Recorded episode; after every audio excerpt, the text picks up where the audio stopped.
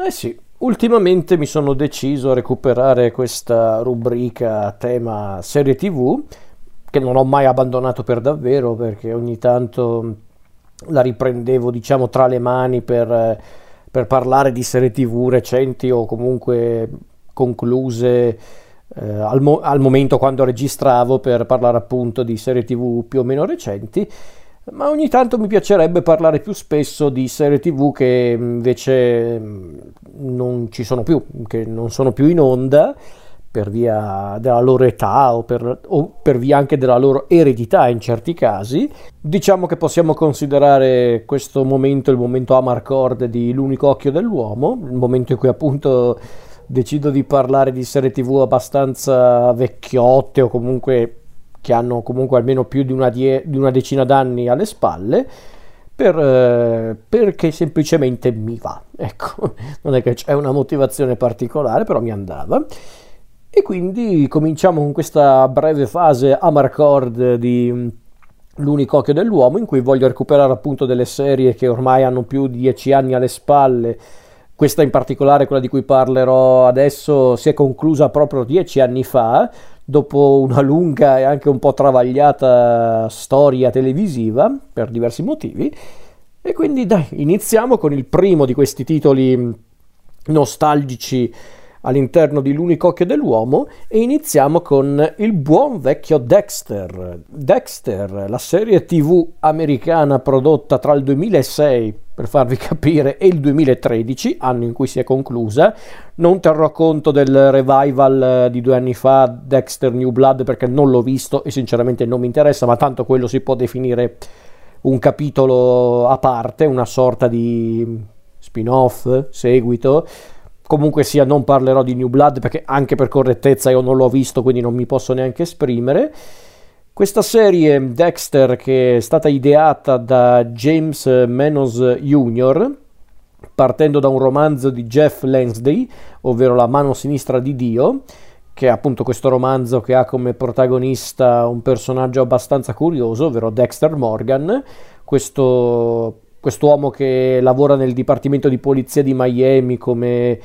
come tecnico forense lui per di più è specializzato nell'analisi delle tracce ematiche, sangue e altre cose. Solo che Dexter non è solo questo, perché in realtà Dexter è un serial killer. Eh, è, un, è, un, è un, tecnico della polizia scientifica di Miami, ma in realtà è anche un feroce serial killer, che però quantomeno segue una sorta di codice, ovvero uccide sì, ma soltanto chi secondo la sua idea di giustizia, se lo merita. Soltanto i criminali, altri killer, ma non solo. Diciamo che appunto Dexter ha questo codice che peraltro ha ereditato dal suo padre adottivo, ovvero Harry Morgan, e grazie, grazie per modo di dire a questo codice, appunto Dexter eh, eh, riesce diciamo a, a, come posso dire, a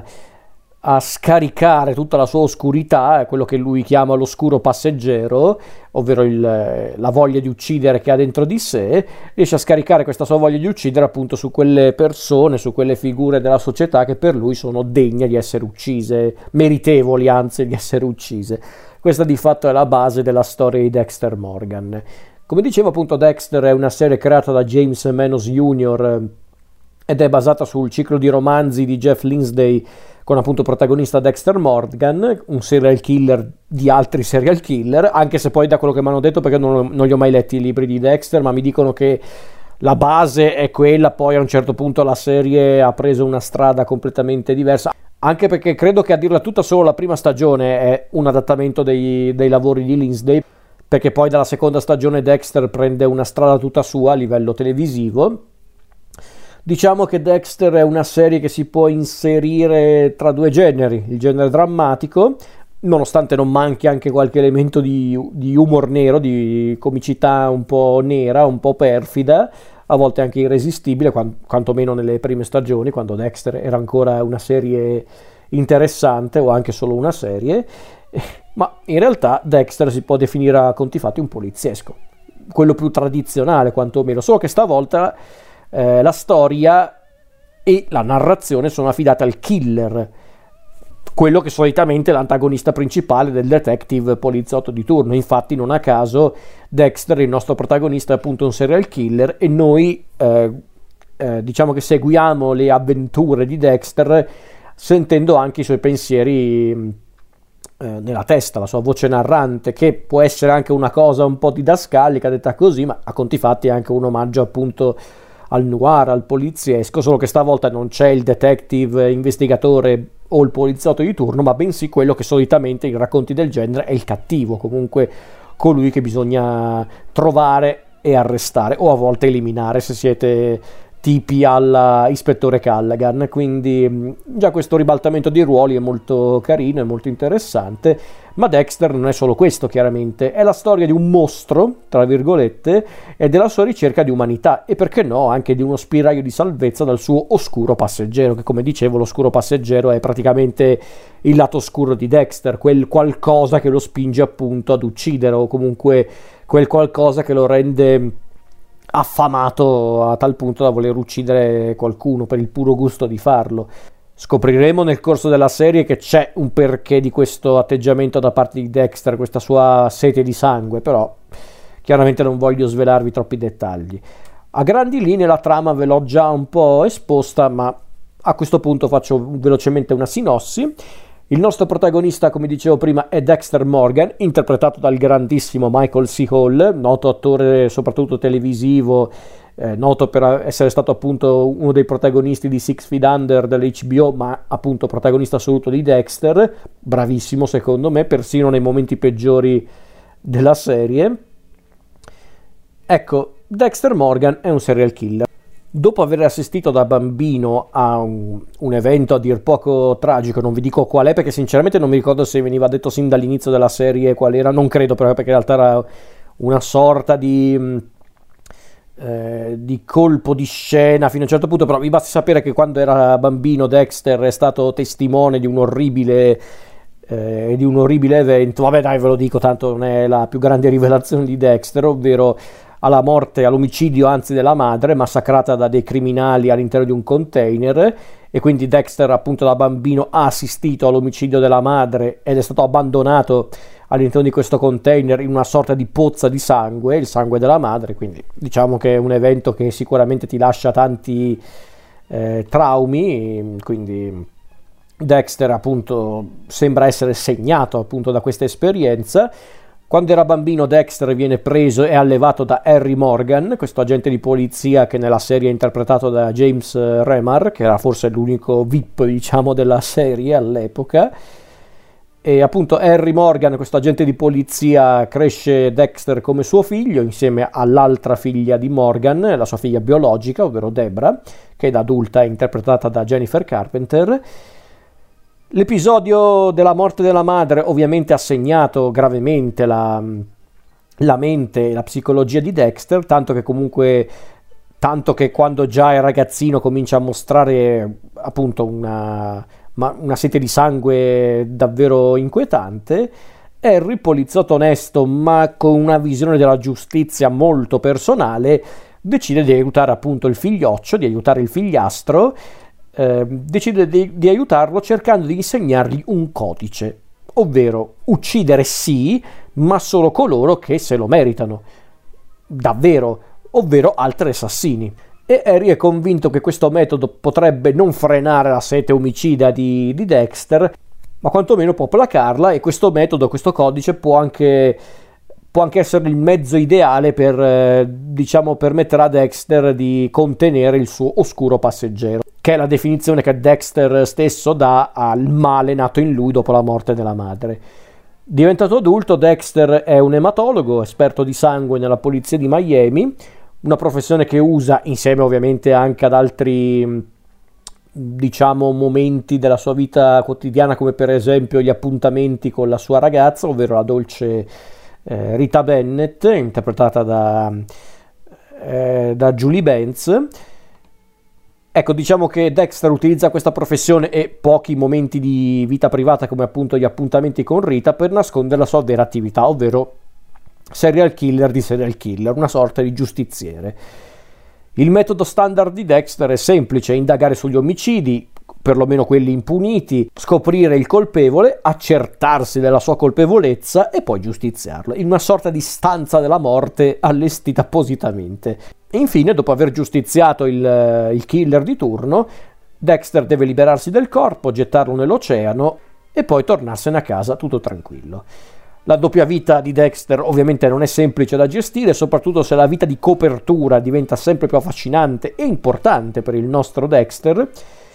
tanto che addirittura Dexter a un certo punto arriva a crearsi una vera e propria famiglia. E ovviamente la sua doppia vita non può che portare anche delle conseguenze nella vita diciamo di facciata e diciamo che la vita da, da serial killer di Dexter non può non portare delle conseguenze nella vita di facciata, vita privata di Dexter, alcune molto dolorose. Questa di fatto a grandi linee è la storia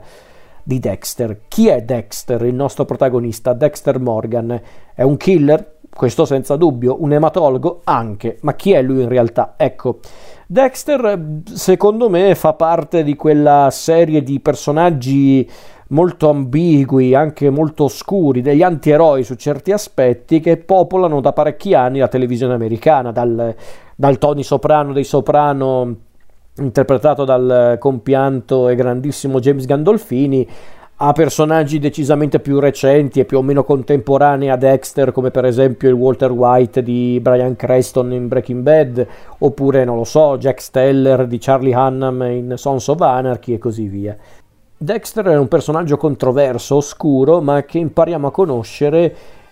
e in un modo particolare, e forse anche un po' inquietante, a simpatizzare. Perché Dexter è un assassino, siamo d'accordo, ma a differenza della maggior parte dei mostri, chiamiamoli così, che popolano le cronache, mostri con cui lo stesso Dexter avrà a che fare, ecco, ecco diciamo che Dexter quantomeno ha una,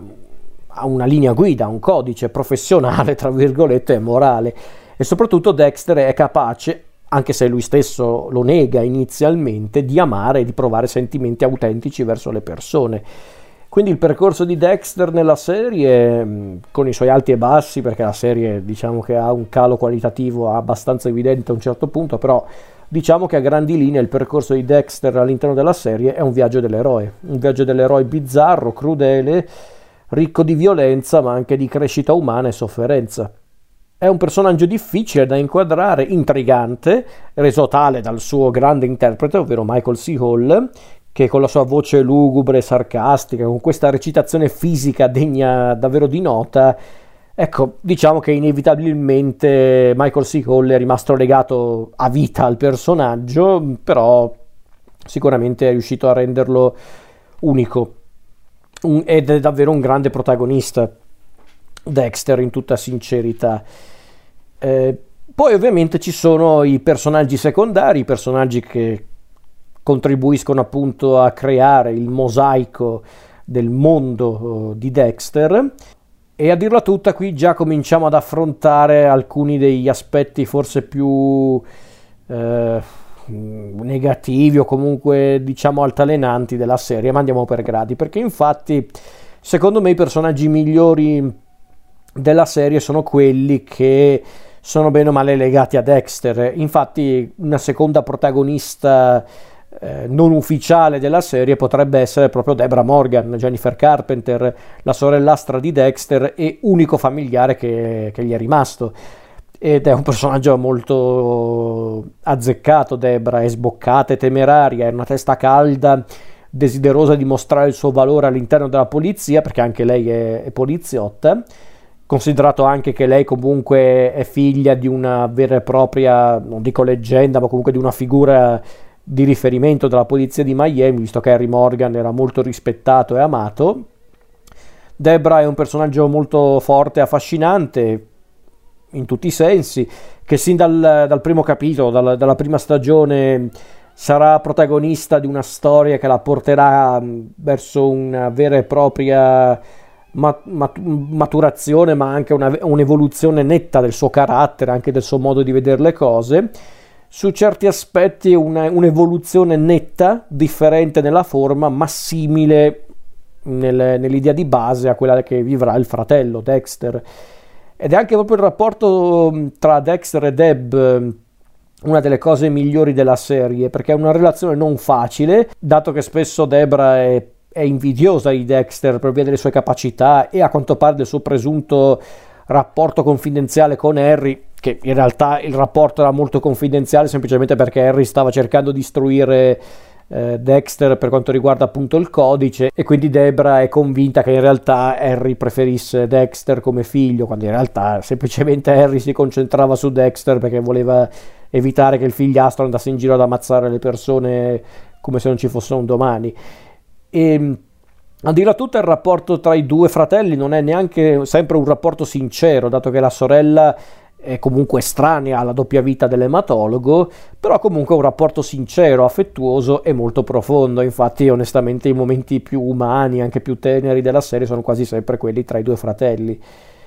Perché infatti anche una profondità, quella del rapporto tra Dexter e Debra, che raggiungerà verso la conclusione della storia radici oscure e anche un po' morbose.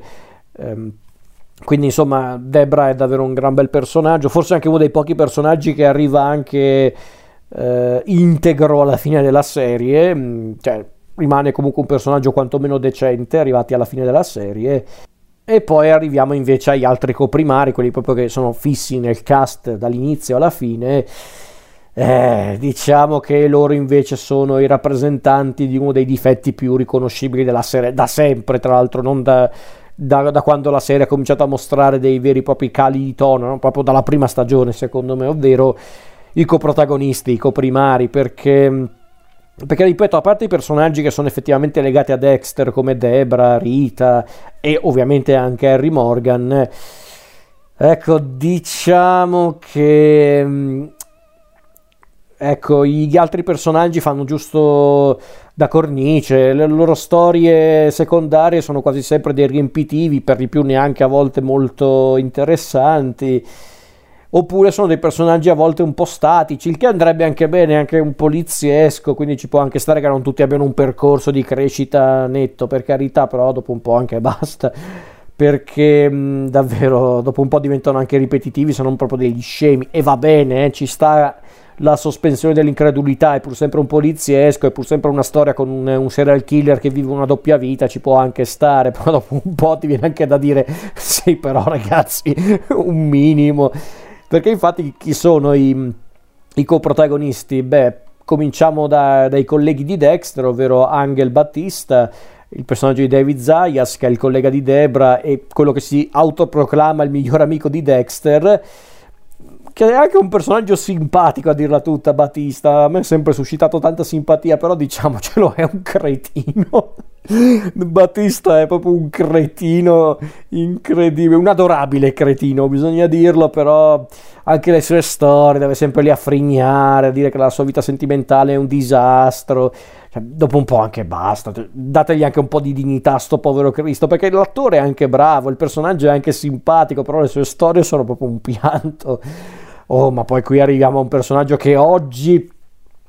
l'avrebbero tolto senza troppi pensieri da una serie che è Maria Lagerta, il personaggio di Lauren eh, Velez, che è anche un'attrice brava, lei per carità, però il personaggio anche lei, dai. Eh, Maria Lagherta è il capo del dipartimento di, della polizia di Miami, è interessata soprattutto alla carriera, è disposta a tutto per crearsi una reputazione all'interno del corpo di polizia diciamo che i metodi utilizzati per raggiungere appunto eh, ruoli sempre più importanti, ecco diciamo che quelle azioni non sono particolarmente esemplari, anzi eh, bisogna dirlo ragazzi, diciamo che c'è un termine che magari non dico perché non è molto carino, ma c'è un termine che inizia per P e vi dico, non vi dico come finisce, ma finisce anche per One, ecco. Eh, però scusatemi se lo dico, ma è il termine giusto per definire quello che fa la Gherta. E mi spiace dirlo perché io probabilmente eh, sono anche consapevole che gli autori volevano renderlo un personaggio complesso, ma eh, di fatto ne esce così, eh, come una che semplicemente utilizza sue, il suo fascino, diciamo anche le sue doti femminili per raggiungere eh, appunto posizioni di un certo spessore all'interno della polizia. Poteva essere anche un buon, un buon, spunto per raccontare appunto la storia di una donna che purtroppo deve abbassarsi a queste azioni per raggiungere i propri scopi, oppure poteva essere anche un ottimo spunto per eh, raccontare appunto la, la, storia di un personaggio femminile negativo, nel senso può essere, eh, sia mai. E invece purtroppo la Gert è proprio un personaggio che secondo me a un certo punto non sapevano neanche come utilizzare. Eh, forse va già un po' meglio il personaggio di, di Eric King, ovvero Dox, eh, questo sergente del dipartimento di, della polizia di Miami dal passato militare e che è l'unico che sembra sospettare qualcosa riguardo Dexter o quantomeno è l'unico che non si fa bindolare dalla sua, dalla sua apparente normalità perché sembra troppo perfetto, troppo impeccabile, troppo normale. Eh, poi c'è quello che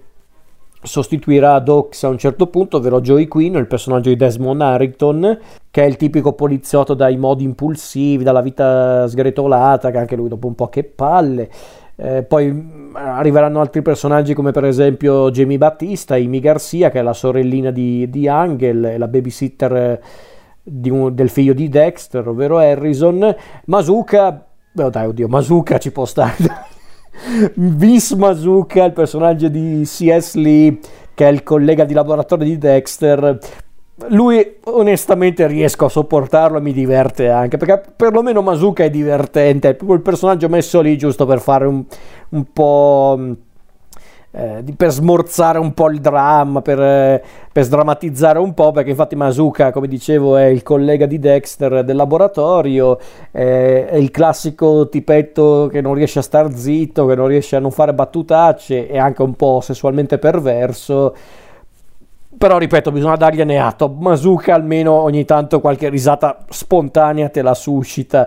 Cioè, se io penso a quella scena che c'è nella quinta stagione riguardo la teoria dell'autoerotismo e mummificazione, io li applaudo perché al di là che hanno inserito quella scena in modo intelligente per spiegare una roba che poteva davvero sembrare una tirata per i capelli assurda, cosa che è per carità, ma con Masuka e la sua spiegazione demenziale, improvvisamente quella scena diventa puro genio, secondo me. Quindi almeno Masuka vince per simpatia, ecco, mettiamolo così. E poi non è mai stato troppo invadente come personaggio, era lì, nel senso sì, ogni tanto qualche sottotrama ce l'ha anche lui, ma nulla di che, nulla di davvero ingombrante, quindi tanto amore per Masuka. Masuka promosso, assolutamente. E poi ovviamente ci sono anche i vari cattivi, i vari antagonisti, ma magari quelli li introduco dopo quando parlo delle stagioni. Parliamo un po' delle tematiche, un po' dello stile della serie. Perché infatti, come dicevo, Dexter si può definire senza troppi problemi un poliziesco, un poliziesco con però appunto il punto di vista non tanto del poliziotto di turno, ma bensì del, del killer, di quello che dovrebbe essere teoricamente il cattivo. Ecco, diciamo che questa serie, oltre ad affrontare chiaramente il concetto della giustizia fai da te, c'è gente che potrebbe definire, da come l'ho presentato finora, Dexter come una serie reazionaria. In realtà no, il discorso viene affrontato nel corso della storia, eh, il concetto appunto di quanto è giusto seguire la legge o superarla se non proprio infrangerla per fare giustizia qual è anche il, il, concetto più sensato per definire il male che abbiamo dentro di noi, proprio all'interno dell'essere umano. Ecco, diciamo che oltre a questi argomenti, Dexter è anche il ritratto di un mostro contemporaneo e del suo scatenato e doloroso percorso di maturazione. Non è magari una tematica particolarmente innovativa per lo show, chiariamoci, ma considerato il tipo di protagonista, eh, tutto sommato è una tematica molto affascinante. C'è anche, c'è anche poi questo confronto chiaramente tra la normalità, tra virgolette, e eh, la normalità, appunto, la normalità che è appunto eh, Dexter che cerca di costruire un rapporto sincero con i suoi colleghi barra amici del dipartimento e appunto la normalità che è quella che vive Dexter insieme ai suoi antagonisti ma che poi diventerà anche la realtà per alcuni personaggi come Debra e, e altri. E infatti c'è questa riflessione molto interessante con Dexter che vede appunto la normalità come in realtà più una finzione, una copertura, un, un che di ipocrita, eh, una specie di copertura che forse è ancora più fragile di quella che vive effettivamente Dexter come ematologo, ed è una cosa che infatti si può notare appunto nel, nei trascorsi di tutti i personaggi principali, perché infatti Dexter vede appunto nella normalità, nella vita normale dei suoi colleghi, in realtà appunto una copertura per nascondere ferite, basti pensare ad Oaks, il suo passato un po' violento, rancori con la Gerta che cerca sempre di lottare per imporsi eh, vista la sua provenienza o anche solo per il semplice fatto che è una donna quindi si sa eh, nell'ambito del mondo del lavoro specialmente nell'ambito della polizia le donne vengono sempre un po' eh, denigrate o sminuite almeno per l'epoca. Poi immagino che la situazione sia migliorata non lo so però comunque si sa, nel mondo c'è ancora tanto sessismo, c'è tanto maschilismo e quindi la Gerta cerca di lottare per davvero per imporsi ma appunto la vita normale può essere anche una copertura per le insicurezze, basti pensare a, a Batista e la sua situazione matrimoniale o, o a Masuka e il suo bisogno di essere comunque apprezzato dagli altri, nonostante lui sia a volte un po' inopportuno, anche un po' insopportabile. E quindi appunto a volte la, la normalità di Dexter, che è la seconda vita di Dexter, sembra sembra essere appunto una, una, una vera e propria maschera ben, ben, inserita sulla faccia proprio di Dexter, una, una seconda realtà che sembra proprio perfettamente celata, tranne da dei segnali esterni ma allo stesso tempo nascosti, come per esempio gli animali, che se ci fate caso guardando la serie, gli animali non sembrano amare proprio per principio il protagonista, specialmente i cani, come se loro proprio... Eh, fiutassero la vera natura di Dexter. E infatti la cosa che mi piace infatti di Dexter è il fatto che sia una serie tendenzialmente drammatica, visti gli argomenti trattati, ma a volte Dexter sa essere anche perfido, talmente perfido da essere a volte un po' ironico, un po', un po anche proprio... Eh, insomma, tragicomico in certi punti perché anche la riflessione che Dexter fa nel corso della serie sulla società, sul modo di vivere americano o anche non americano, dirla tutta, eh, che appunto tutte queste mh, riflessioni che ha Dexter nel corso della serie a volte lo sconcertano lo innervosiscono a tal punto che forse noi ridiamo eh, per come Dexter port- porti all'esasperazione queste riflessioni, come a dire lui, lui, si sente talmente anormale che quelle cose che per noi ci sembrano comunque co- comuni, ordinarie, per lui sono proprio le vere mostruosità, altro che uccidere le persone, quindi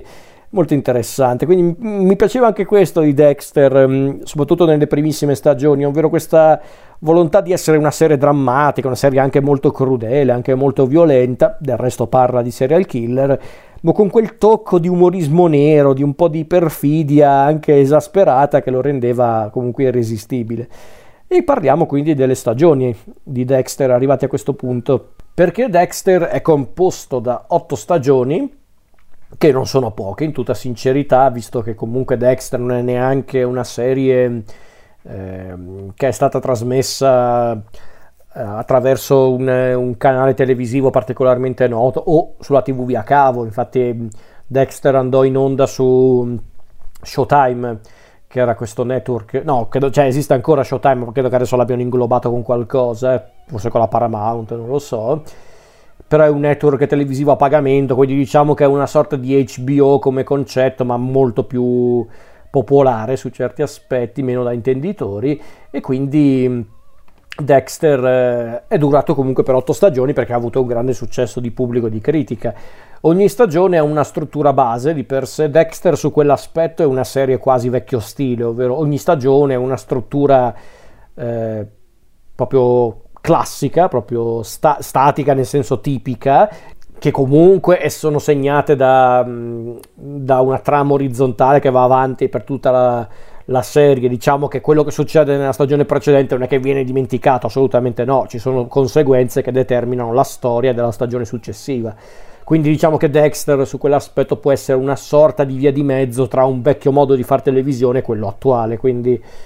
tutto sommato forse anche per quello è una serie che molti hanno apprezzato. Quindi la struttura base di ogni stagione è questa, c'è un nuovo stadio della vita di Dexter, un nuovo antagonista, una crescita sempre più evidente nel modo di gestire la sua doppia vita e il rapporto con gli altri, specialmente con Debra e Rita i personaggi a lui più cari, Alla trama principale si alternano storie secondarie con protagonisti altri personaggi della serie che raramente servono a portare avanti la trama principale, ma tant'è, diciamo che sono lì per riempire minutaggio per ogni episodio. Sono diciamo quei, quelle situazioni tappabuchi per dare ritmo agli episodi, appunto per arrivare almeno ai 40 minuti di episodio. E cominciamo dalla prima stagione, eh, la stagione che proprio introduce tutto il mondo di Dexter e Dexter stesso come ogni prima stagione vengono appunto introdotti i personaggi, il contesto, quindi Miami, l'ambientazione, i temi principali. Viene presentato Dexter il suo codice, Debra il suo rapporto complesso ma comunque affettuoso con il fratello, i colleghi di Dexter e i loro problemi, problemi che cercano di nascondere. E peraltro questa cosa rappresenta anche la, la consapevolezza che, che su certi aspetti è il primo passo per Dexter per crearsi una vita normale, ovvero rendersi conto che anche quelli che lui considera normali rispetto a lui, in realtà anche loro hanno degli scheletri nell'armadio, magari non ai livelli di Dexter per carità, ma comunque diciamo che non sono perfetti come potrebbero sembrare, ecco. Viene introdotta Miami e la sua atmosfera alquanto torbida.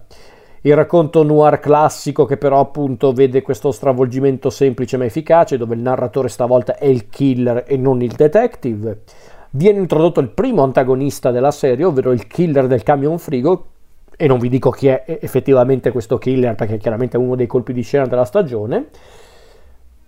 Ecco, secondo me la prima stagione mostrava già appunto uno dei difetti più ricorrenti della serie, ovvero appunto le storie secondarie che secondo me in certi punti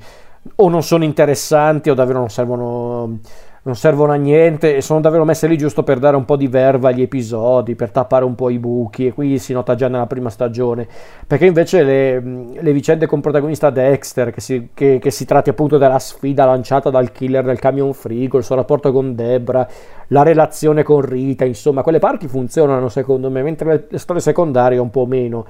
però era anche la stagione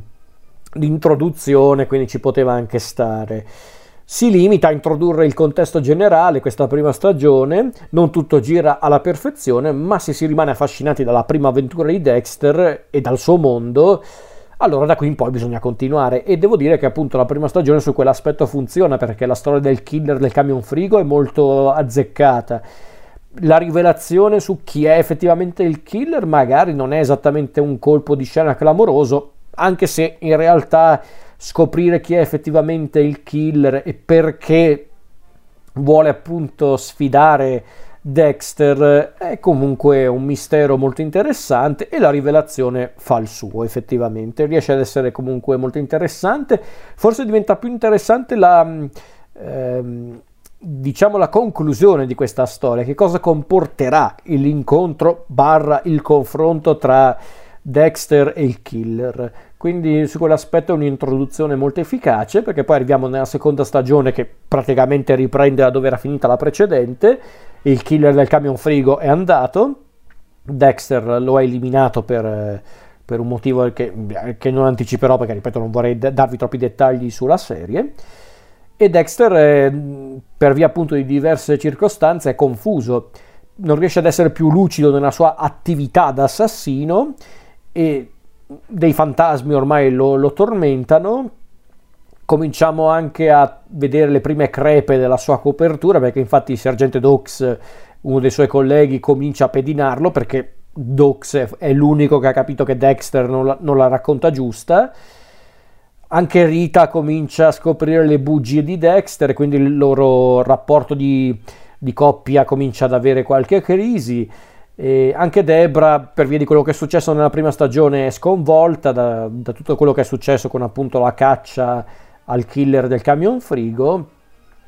E come se tutto ciò non bastasse, vengono scoperte le vittime di un nuovo killer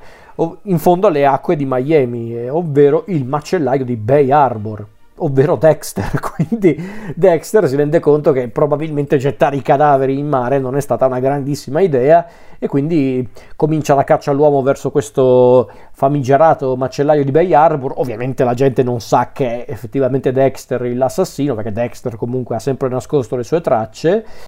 Quindi Dexter non deve solo salvare la sua identità da serial killer, confrontandosi peraltro con uno degli ospiti d'eccezione di questa stagione, ovvero Frank Landy,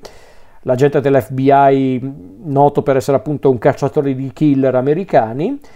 eh, interpretato dal grandissimo Keith Carradine, impeccabile come sempre, bel personaggio, Landi tra l'altro, è anche uno dei pochi cacciatori di killer che Dexter incontra nella serie, che Dexter tutto sommato riesce a trovare simpatico, comunque dignitoso, un degno avversario, direbbe lui. E a, allo stesso tempo, per via di quello che è successo nella prima stagione, Dexter deve anche comprendere davvero chi è lui deve comprendere se stesso. E qui viene introdotto un altro personaggio che creerà un po' di scalpore nella vita privata di Dexter, ovvero Laila, il personaggio di Jamie Murray, questo personaggio a dir poco viscido e, e disgustoso. Quindi forse Laila è la persona giusta per eh, aiutare Dexter in questo momento della sua carriera da killer e da essere umano o la scoperta di una certa verità nascosta sulla morte di, del suo patrigno Harry è troppo anche per lui, come si vedrà appunto nella stagione. Quindi non c'è uno scontro diretto con un altro antagonista, dato che l'antagonista in questa stagione è in parte Dox e in parte Laila. Diciamo che al centro del racconto c'è il passato di Dexter, cosa lo spinge davvero ad uccidere. La morte di Harry è stato davvero la morte di Harry è stata davvero accidentale o è colpa del codice? È possibile per Dexter crearsi una vita normale insieme a Rita, ai suoi figli, ai figli di Rita intendo dire Astor e Cody o anche a sua sorella Deb? E secondo me su quell'aspetto la seconda stagione è molto più equilibrata, le trame secondarie vengono diminuite, cioè, ci sono eh, per carità però perlomeno sono ridotte un po' all'osso, qualche caduta di ritmo c'è per carità, ma la storia comincia davvero a ingranare la marcia. Dexter diventa un personaggio sempre più affascinante, sempre più vulnerabile, più umano su certi aspetti. E infatti c'è addirittura un episodio, The Dark Defender, che è l'episodio in cui si confronta mm, con uno degli assassini di sua madre ed è lì che scopre qualcosa che davvero cambierà tutto, la sua percezione della vita, la sua percezione di Harry e non solo.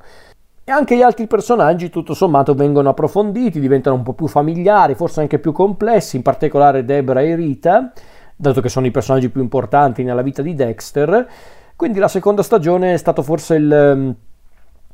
il punto in cui ho pensato, ok, do una chance a questa serie, perché la prima stagione di Dexter mi era piaciuta, non dico di no, ma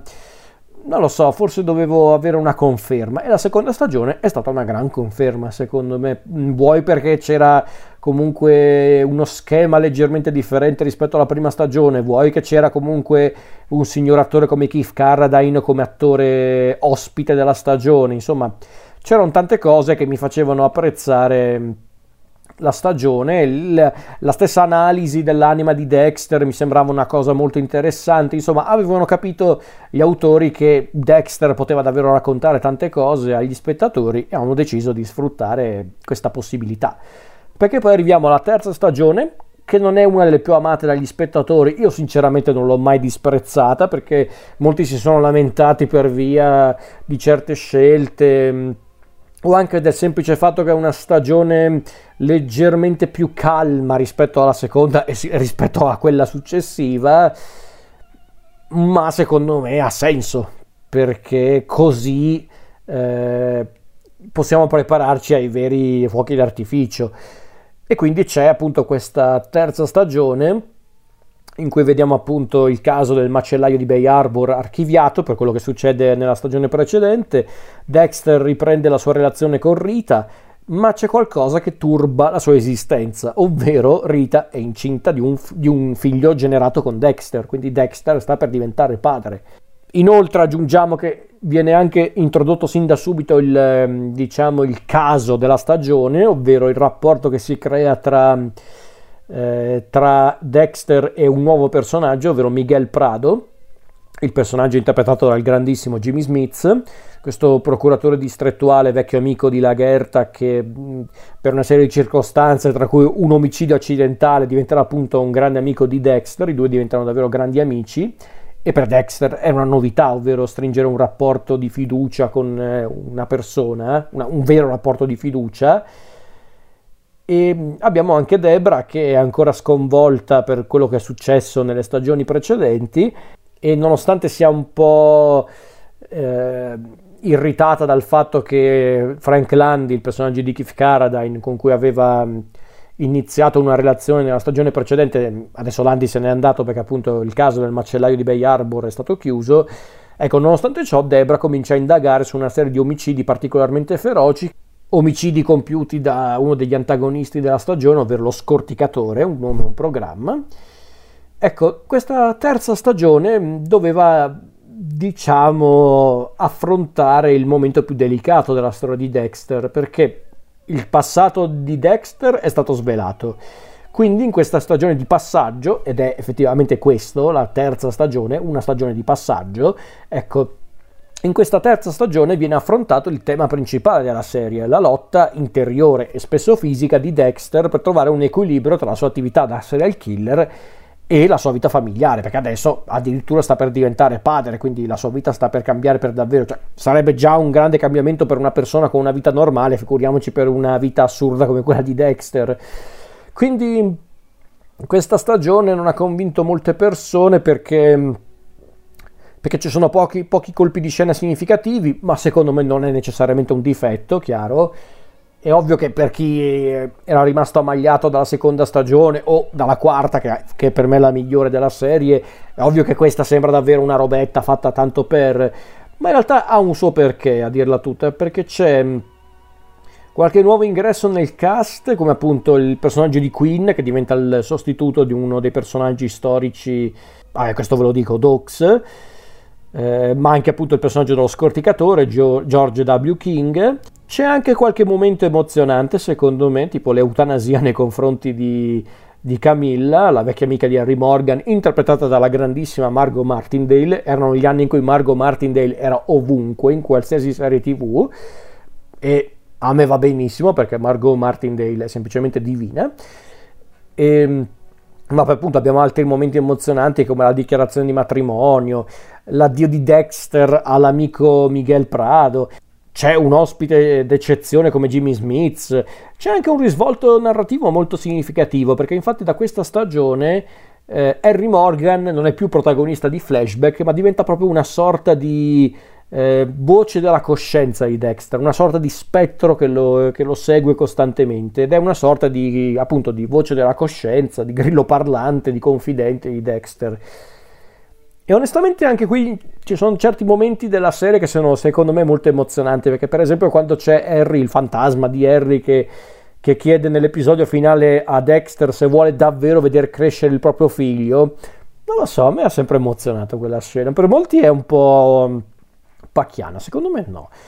E anche il lieto fine che c'è alla fine della stagione, secondo me non è malaccio, anche perché su certi aspetti lieto fine preannuncia una tragedia che poi effettivamente ci sarà nella stagione successiva. Perché infatti arriviamo nella stagione 4, quella che quasi all'unanimità è la stagione migliore della serie, ovvero la stagione del Trinity Killer. Perché infatti è la, appunto mm, la stagione in cui vediamo Dexter diventare padre e confrontarsi con un nuovo serial killer, nonché il suo più grande avversario su certi aspetti. Perché infatti la quarta stagione è secondo me la migliore in assoluto della, della serie, perché è la più crudele, la più sorprendente, secondo me anche la meglio scritta, perché infatti per una buona volta eh, le trame secondarie qua hanno un senso di esistere, a parte una ma le altre sì Abbiamo Dexter che ora è marito e padre di tre figli, compreso un figlio biologico, ovvero Harrison, quindi sta vivendo una nuova condizione che renderà più difficile l'attività del suo oscuro passeggero. E quando anche la sua copertura nel dipartimento di polizia sembrava essere ormai proprio tranquilla, perché ormai non c'era più il caso di, eh, del macellaio di Bay Harbor, ecco quindi che torna appunto Frank Landy, il personaggio di Keith Carradine, per, eh, perché è tornato a Miami per trovare e catturare possibilmente l'unico serial killer, oltre a Dexter, che non ha mai incastrato, ovvero il Trinity Killer. Questo killer chiamato così perché a quanto pare segue un rituale che vede appunto l'esecuzione, la morte di tre persone. È proprio un, un vero e proprio schema che viene ripetuto costantemente per anni e quindi Landy vuole catturare questo killer prima di andare in pensione ed è anche il nuovo antagonista di Dexter. un personaggio che diventerà ben presto qualcosa di più per il protagonista, considerando che osservando Trinity Dexter potrebbe imparare a gestire al meglio la sua doppia vita, in un modo o nell'altro. Come dicevo, la quarta stagione è secondo me la stagione più compatta della serie, c'è un'ottima scrittura che porta le storie secondarie ad essere più legate alla vicenda principale, quindi c'è il ritorno di fiamma tra Landy e Debra, il rapporto tra Queen e la giornalista Christine Hill interpretata da Courtney Ford personaggio che sembra davvero inserito lì tanto per ma che in realtà ha un suo perché all'interno della storia di turno. Rita, il suo tentativo di far aprire mm, il cuore del marito, insomma, sono tutte bene o male storie legate alla questione di Trinity, tranne forse la storia di Battista e della, di Lagherta, quella forse davvero non serve a niente, ma capisco anche che una stagione così violenta e cupa ci voleva anche una trama forse un po' più leggera. Eh, ho notato anche riguardandola più volte che forse qui viene anche un po' smorzato l'umorismo. Perché se, se ci fate caso nelle stagioni precedenti, magari anche un po' in quelle successive, ogni tanto c'erano quelle scene un po' eh, ironiche, un po' divertenti, per quanto perfide, che, che smorzavano le, il dramma della storia, come per esempio quella scena che mi ha sempre ammazzato dal ridere nella seconda stagione dove Dexter immagina di confidarsi con Debra, anzi di confessare a Debra di essere il macellaio di Bay Harbor e quindi lui si immagina tutte le reazioni possibili di Debra, da, da lei che, che, si strozza con la bistecca, lei che, eh, che, si mette a piangere perché appunto scopre che il fratello è un serial killer, o un'altra dove invece gli, gli spara direttamente in faccia, insomma, quella scena, quella scena mi fa ridere perché è tutto perché ogni versione del eh, appunto del, della confessione di Dexter è fatta in modo diverso con Dexter che anche cambia tono di voce, cambia anche atteggiamento, quindi quando cerca di essere tutto tenero e dispiaciuto Debra si mette a piangere, quando invece cerca di essere fiero e, e oscuro Debra gli spara, insomma fantastico. Ecco, quindi L'aspetto, diciamo, ironico è quasi completamente sparito in questa quarta stagione. Ogni tanto sì, qualche battutina, qualche, qualche elemento un po' grottesco c'è per carità, ma è una stagione molto cupa, molto crudele, molto violenta, anche perché c'è un antagonista d'eccezione, ovvero il grandissimo John Lithgow nei panni di Trinity, il Trinity Killer, Arthur Mitchell. Questo mm, personaggio davvero, davvero spaventoso, davvero inquietante che dà una marcia in più alla stagione perché davvero mh, mm, Trinity è il cattivo perfetto di Dexter, è il cattivo migliore di Dexter, perché? Innanzitutto perché ha una storia molto interessante, un, dram- un passato drammatico, un macabro rituale, una doppia vita,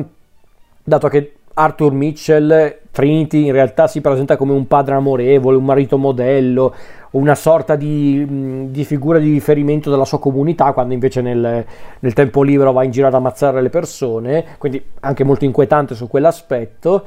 ma soprattutto Trinity diventa anche non solo una nemesi per Dexter, una nemesi perfetta di Dexter, ma anche una sorta di monito, ovvero che Dexter in futuro potrebbe diventare come Arthur, ovvero un killer freddo, instancabile, che mantiene la sua copertura perfetta, ma la mantiene con una violenza, una crudeltà terrificante, perché davvero quando, quando Dexter scopre che Arthur ha una famiglia, che riesce a gestire la sua doppia vita, lui è quasi ammirato, dice, caspita, eh, come fa? Devo scoprire i suoi segreti e poi scopre purtroppo che non c'è poi un particolare segreto, semplicemente Arthur Mitchell riesce a mantenere la sua copertura terrorizzando e tenendo in ostaggio la sua famiglia. Infatti, in tutta sincerità, la scena del ringraziamento è una delle parti più terrificanti di Dexter. Trinity è terrificante a prescindere. Infatti, onestamente, io nella quarta stagione non riesco a trovare un episodio che non mi piaccia, in tutta sincerità, perché Trinity è un personaggio talmente affascinante, talmente inquietante spaventoso. E quando appunto scopri come fa a tenere, diciamo, in riga la sua famiglia durante il ringraziamento tra dita spezzate, abusi domestici, tu sei lì, mamma mia, che pensi, mamma mia, questa serie è diventata improvvisamente ancora più cupa. Lo stesso rapporto con Dexter è qualcosa di molto più complesso da, eh, da descrivere. E onestamente non voglio anticiparvi questa cosa, ma il finale di stagione è a dir poco spietato e sconvolgente, non solo per quanto riguarda Dexter, la storia seriale di Dexter, è proprio uno dei più grandi colpi di scena della televisione contemporanea. Ovviamente c'è lo scontro finale con Trinity e questo è abbastanza evidente, ma era abbastanza scontato. Ma il problema è che c'è anche un ultimo regalo di Trinity lasciato a Dexter che è qualcosa di terrificante. E peraltro voglio sempre aggiungere questa cosa, ovvero che il finale di stagione talmente sconvolgente che in realtà se poi andate a rivedere la scena con l'ultimo confronto verbale tra Trinity e Dexter, la scena cambia completamente ai vostri occhi perché voi sapete che quelle reazioni che ha Trinity a un certo punto nella scena vogliono dire un'altra cosa e quindi sei mamma mia che pensi uh, e quindi sei lì che pensi uh, mamma mia che, che orrore insomma la stagione migliore in assoluto della serie impeccabile e purtroppo bisogna dire anche questo, è forse anche l'ultima stagione davvero mh, azzeccata. La, la, prossima stagione, la quinta, no, non l'ho mai disprezzata in, in, totale sincerità, ma si vede che a un certo punto stavano andando un po' mh, eh, fuori dal, diciamo da, dalle linee guida della serie, perché infatti la quinta stagione, che è proprio quella successiva allo scontro con Trinity, vediamo appunto Dexter che che vede appunto Dexter ormai sconvolto perché Trinity è stato eliminato, sì, ma Dexter adesso è smarrito, ha perduto una persona cara, non può più vendicarsi, eh, la sua famiglia è distrutta ormai, i suoi colleghi cercano anche di aiutarlo, non tutti ma quasi. Ehm, Tanto che addirittura Quinn è l'unico che effettivamente si pone qualche domanda, comincia a sospettare che Dexter non racconti tutta la verità, che abbia addirittura qualche legame con Trinity, quindi l'unico che effettivamente si pone qualche domanda. E appunto Dexter quindi si ritrova in una situazione in cui deve reprimere la sua rabbia, il suo dolore, continuando la sua attività da serial killer, ma ciò non sembra aiutarlo, almeno finché non incrocia la sua strada con la vittima di un serial killer, sopravvissuta e sconvolta dall'esperienza, ovvero il personaggio di Julia Stiles, che è Lumen. Allora, devo dire che Ripeto, io la quinta stagione non la disprezzo, lo so che molti non la sopportano, io invece non riesco a disprezzarla in tutta sincerità perché, perché sinceramente mi sembra la stagione ideale per andare avanti con la storia, perché per molti la, la, serie doveva finire con la quarta stagione. Per carità, sì, però il finale della quarta stagione era talmente sconvolgente, era talmente crudele che sarebbe stato davvero da bastardi chiudere così la storia, quindi bisognava chiudere un po' il tutto con una stagione tra virgolette più leggera, tra virgolette perché in realtà i crimini di turno, il, il cattivo di turno sono tutt'altro che leggeri rispetto a Trinity, però ok. Quindi la quinta stagione per me rappresenta la frustrazione e il dolore di Dexter in maniera concreta. Non funzionano le storie secondarie, bisogna dirlo, specialmente quella con eh, Battista e la, e la Gerta, davvero imbarazzante secondo me. La, la, presenza principale della serie, ovvero Julia Stiles come Lumen, secondo me funziona, è la cosa migliore della stagione, secondo me. Questa ragazza decisa a vendicarsi dai suoi rapitori torturatori che diventa una sorta di, eh, di compagna di, di malefatte di Dexter. C'è pure un nuovo cattivo, un nuovo antagonista in questa stagione, ovvero il personaggio di Jordan Chase, interpretato da un ottimo Johnny Lee Miller, questo serial killer per induzione, andate al limite a scoprire che cosa vuol dire, a capo di una banda di stupratori assassini, non è magari uno dei cattivi più memorabili di Dexter, forse perché viene introdotto un po' tardi a dirla tutta, anche se volutamente, ha pure poco spazio a dire il vero, ma secondo me non è neanche un cattivo così disprezzabile, anzi secondo me è davvero inquietante, complice sicuramente il talento di, di Johnny Lee Miller che lo rende davvero viscido, disgustoso e molto inquietante, questo, questo, appunto, questo killer molto nevrotico, ossessivo compulsivo, eh, davvero bastardo, ma perché, eh, perché Jordan Chase e i suoi complici sono davvero dei bastardi con la B maiuscola. Eh, è un peccato che, ripeto, abbiano voluto introdurlo un po' tardi nella, nella stagione, quindi forse doveva avere più spazio. È vero che aveva anche un confronto un po' spietato con Trinity, per carità, però secondo me a livello concettuale Jordan Chase è un cattivo molto inquietante, molto anche spaventoso e poi è uno di quei pochi casi in cui io guardando Dexter ho pensato ti prego uccidili tutti perché sono davvero proprio delle merde umane Jordan Chase e i suoi perché io non sono uno di quelli che si fa tanto prendere da situazioni del genere in cui arriva a pensare e eliminali perché tanto sono la feccia della società. No, io non sono onestamente quel genere di persona, ma con Jordan Chase e i suoi ci sono andato molto vicino perché davvero uno dei personaggi davvero spregevoli e crudeli, mostruosi. Soltanto che appunto Jordan Chase è un po' trascurato e quindi a volte il vero antagonista sembra essere piuttosto il personaggio di Peter Wheeler, ovvero Stan Liddy, questo agente della polizia corrotto che, che vuole appunto eh, che vuole diciamo avvicinarsi alla verità sull'identità di Dexter per, per un accordo fatto con Quinn. E Liddy è un personaggio talmente viscido eppure anche scaltro ovviamente interpretato anche da un attore molto carismatico come Peter Wheeler e quindi è molto mm, più memorabile Stan Lee di Jordan Chase ed è un peccato, però fa anche il suo come personaggio. Il rapporto tra Lumen e Dexter mm, raggiunge anche dei momenti davvero emozionanti, secondo me, soprattutto quando i due cercano di superare i propri traumi aiutandosi a vicenda. Tanto che addirittura mm, questo rapporto sarà anche molto utile a Dexter per eh, ricostruire la sua famiglia, tanto che addirittura il fantasma di Harry Morgan arriva a rivalutare il figlio, addirittura a scusarsi con lui, ovviamente è una percezione di Dexter, eh, ci mancherebbe perché non è davvero Harry Morgan, però fa comunque il suo effetto. Quindi secondo me è una stagione che non delude tutto sommato. Si chiude con un finale meno tragico ma non meno amaro del predecessore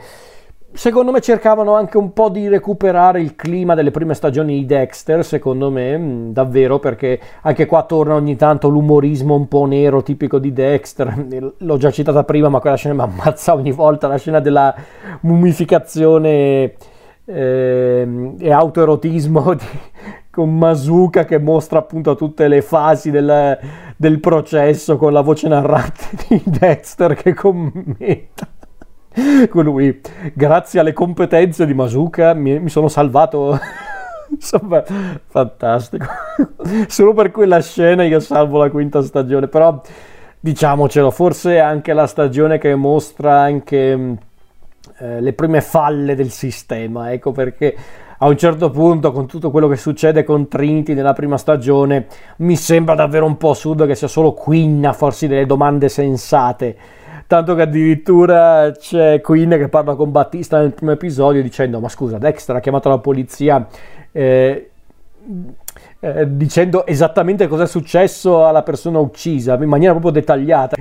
e Battista fa è un tipo molto preciso e io ero lì che facevo sì Battista sì, volevo proprio entrare nello schermo e dargli una pacca sulle spalle. Sì, Battista, sì, perché è proprio un cretino, Battista. Vabbè, quindi ci sono delle cose un po' tirate per i capelli, un po', un po', così, ma sinceramente, ripeto, è una stagione che mi ha convinto. Sarà che, ripeto, il, il crimine, il criminale di turno erano talmente atroci e mostruosi che mm, io mi sono sentito molto coinvolto nella vicenda perché poi per di più Chase e i suoi sono anche complici di, un, di, una serie di crimini soprattutto di stampo sessuale perché questi qua non solo uccidono delle donne ma le seviziano pure, quindi questi argomenti mi mettono sempre un'ansia incredibile, sono secondo me tra i peggiori crimini esistenti al mondo, non che ci sia una scala di valori per quanto riguarda i crimini, i crimini sono crimini, la malvagità è la malvagità, però queste, queste, queste azioni secondo me sono davvero tra le più spregevoli, quindi davvero Jordan Chase e i suoi, proprio tutti delle merde umane. Arriviamo nella sesta stagione che se non ricordo male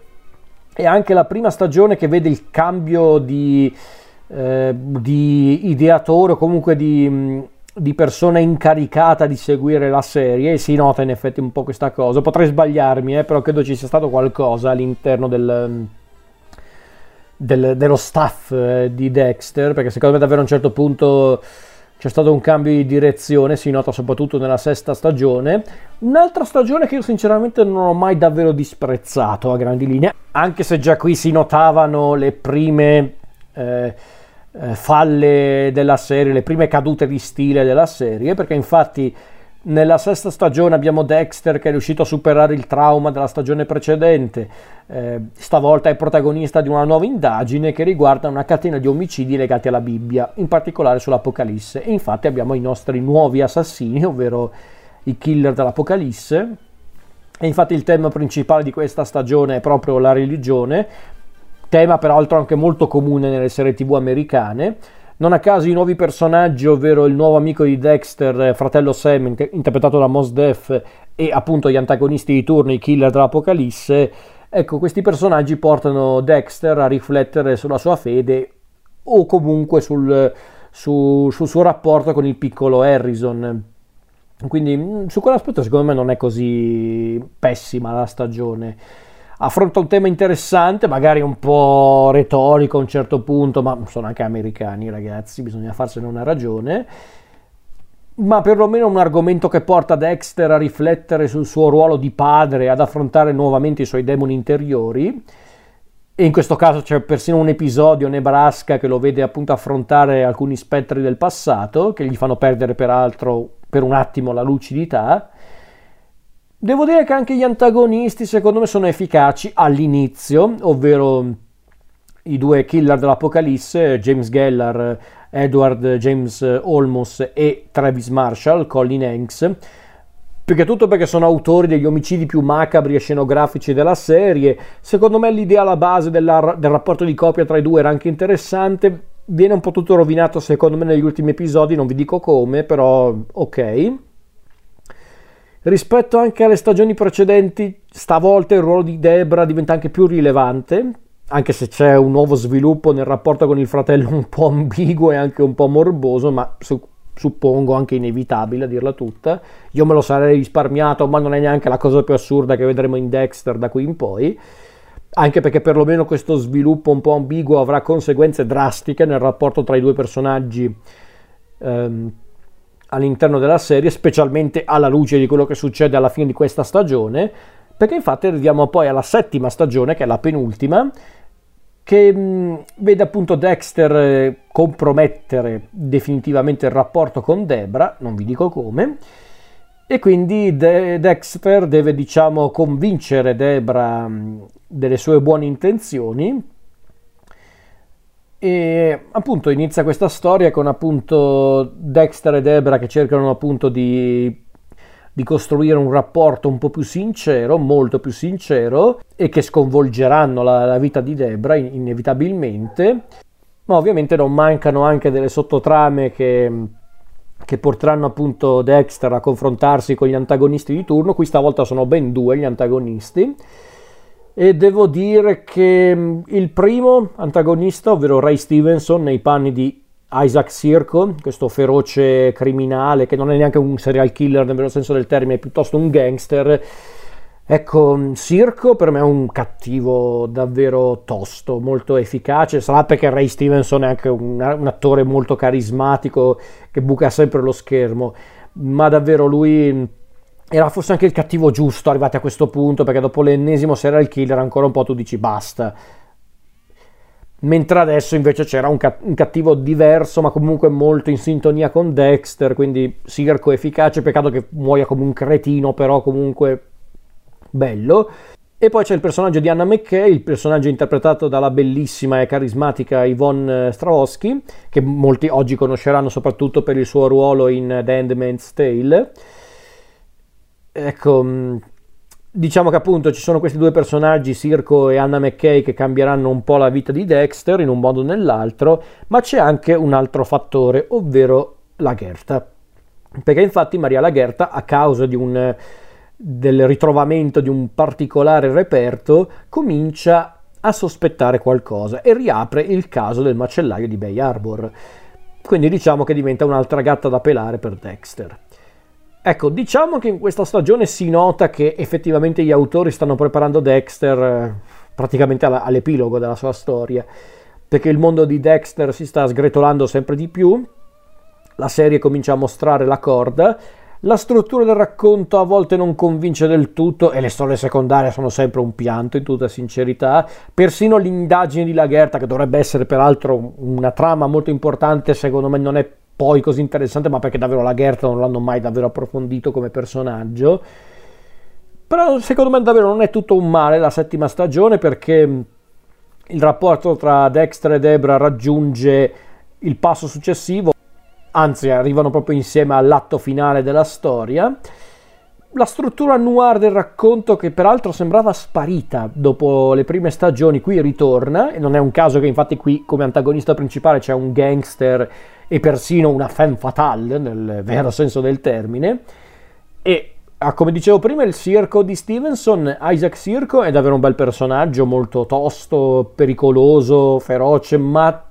a volte anche molto umano a volte molto in- imprevedibile anche a livello proprio psicologico.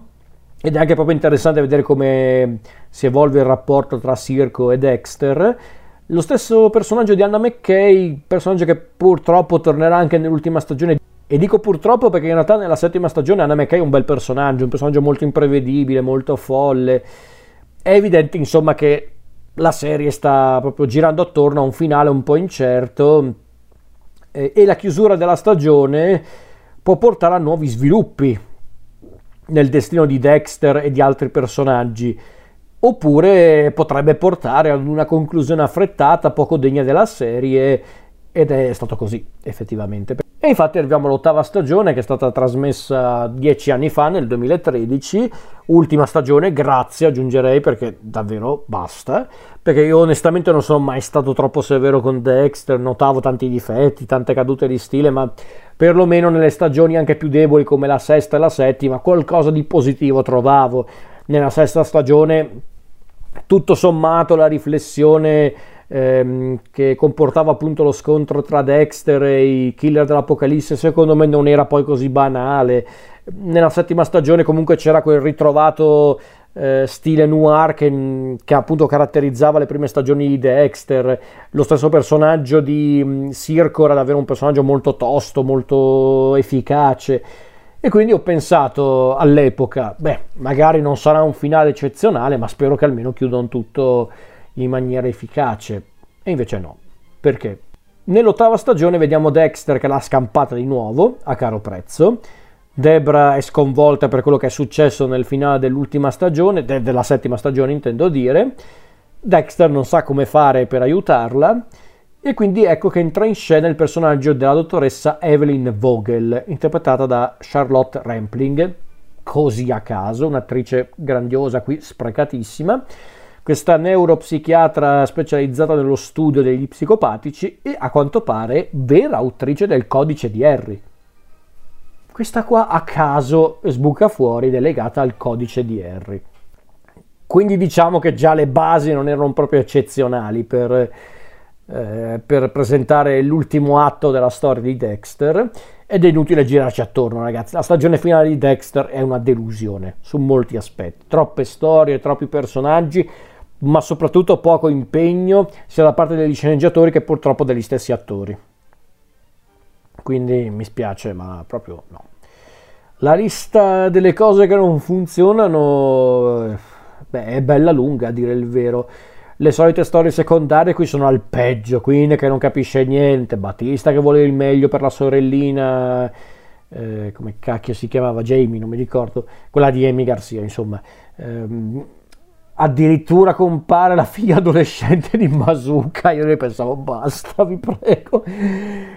E, e, come già detto c'è una galleria infinita di personaggi che vengono inseriti giusto nell'ultima stagione, proprio con calma ragazzi, e che secondo me non hanno poi una grande rilevanza per il percorso finale di Dexter, o perlomeno alla base magari ce l'avevano pure, ma non possono essere introdotti tutti nell'ultima stagione. Alcuni di questi personaggi sono molto sprecati, come per esempio appunto il personaggio della dottoressa Vogel, ehm, perché il personaggio è anche interessante alla base, il rapporto che instaura con Dexter, eh,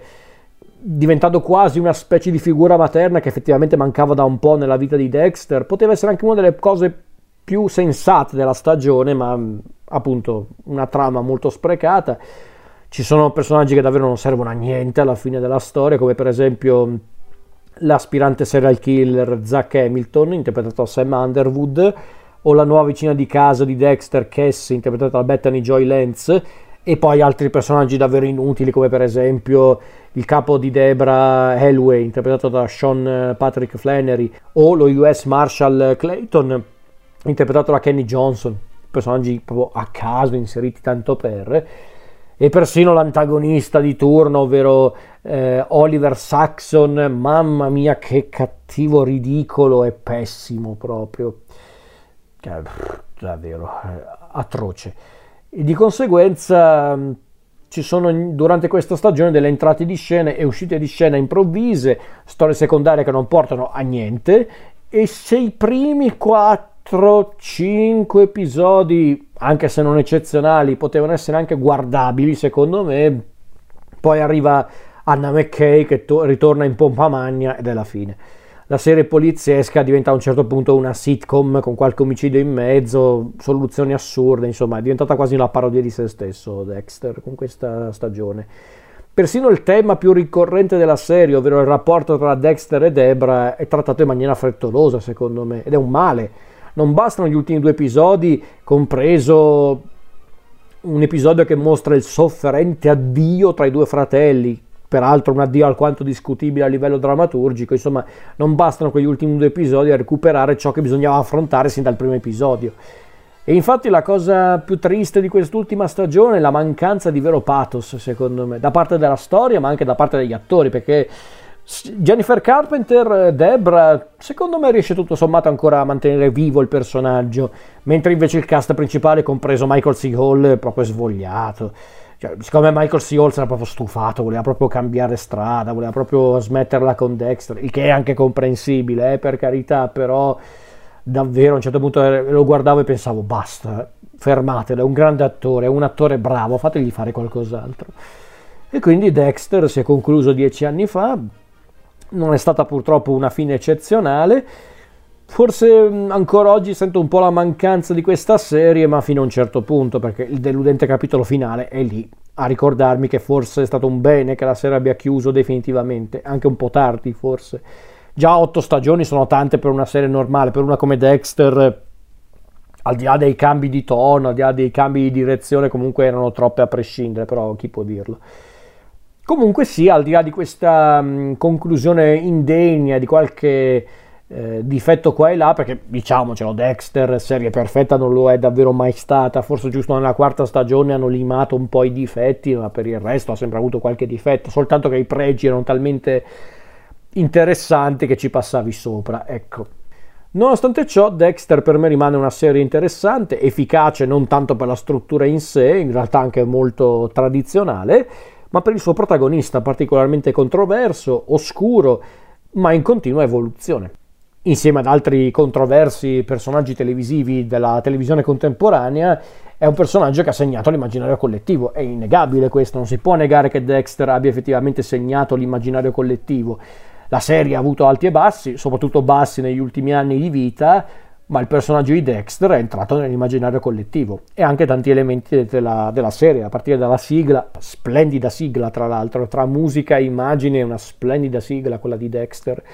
Quindi questo è tutto per quanto riguarda Dexter, è stato un bel viaggio nel, nel viale dei ricordi, perché comunque, ripeto, nonostante i suoi alti e bassi, i suoi difetti, Dexter comunque l'ho seguito molto volentieri e ogni tanto mi capita anche di recuperarlo, avendo qua quasi tutte le stagioni in videoteca, quindi ogni tanto li recupero quegli episodi di Dexter. Diciamo che è una di quelle serie TV che mi voglio guardare quando voglio rilassarmi, non voglio riflettere troppo, perché chiaramente anche sul piano tecnico e mm, televisivo non è chiaramente una di quelle serie che si guarda per eh, trovare grandi momenti di televisione oppure mm, grandi innovazioni tecniche. Diciamo che ha avuto però anche i suoi momenti davvero potenti a livello drammaturgico Dexter. Quindi comunque ci sono legato a Dexter, quindi mm,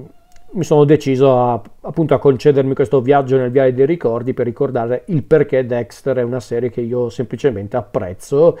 Magari non è una delle mie serie preferite in assoluto, ma comunque diciamo che è una serie che mi ha accompagnato nei miei primi anni da spettatore seriale sicuramente una di quelle serie che mi ha spinto a mm, considerare appunto il mondo della serialità televisiva con un po' più di serietà, infatti da lì in poi sarebbero arrivate altre serie che mi piacciono decisamente molto più di Dexter, ma che probabilmente non avrei mai guardato se non fosse per Dexter.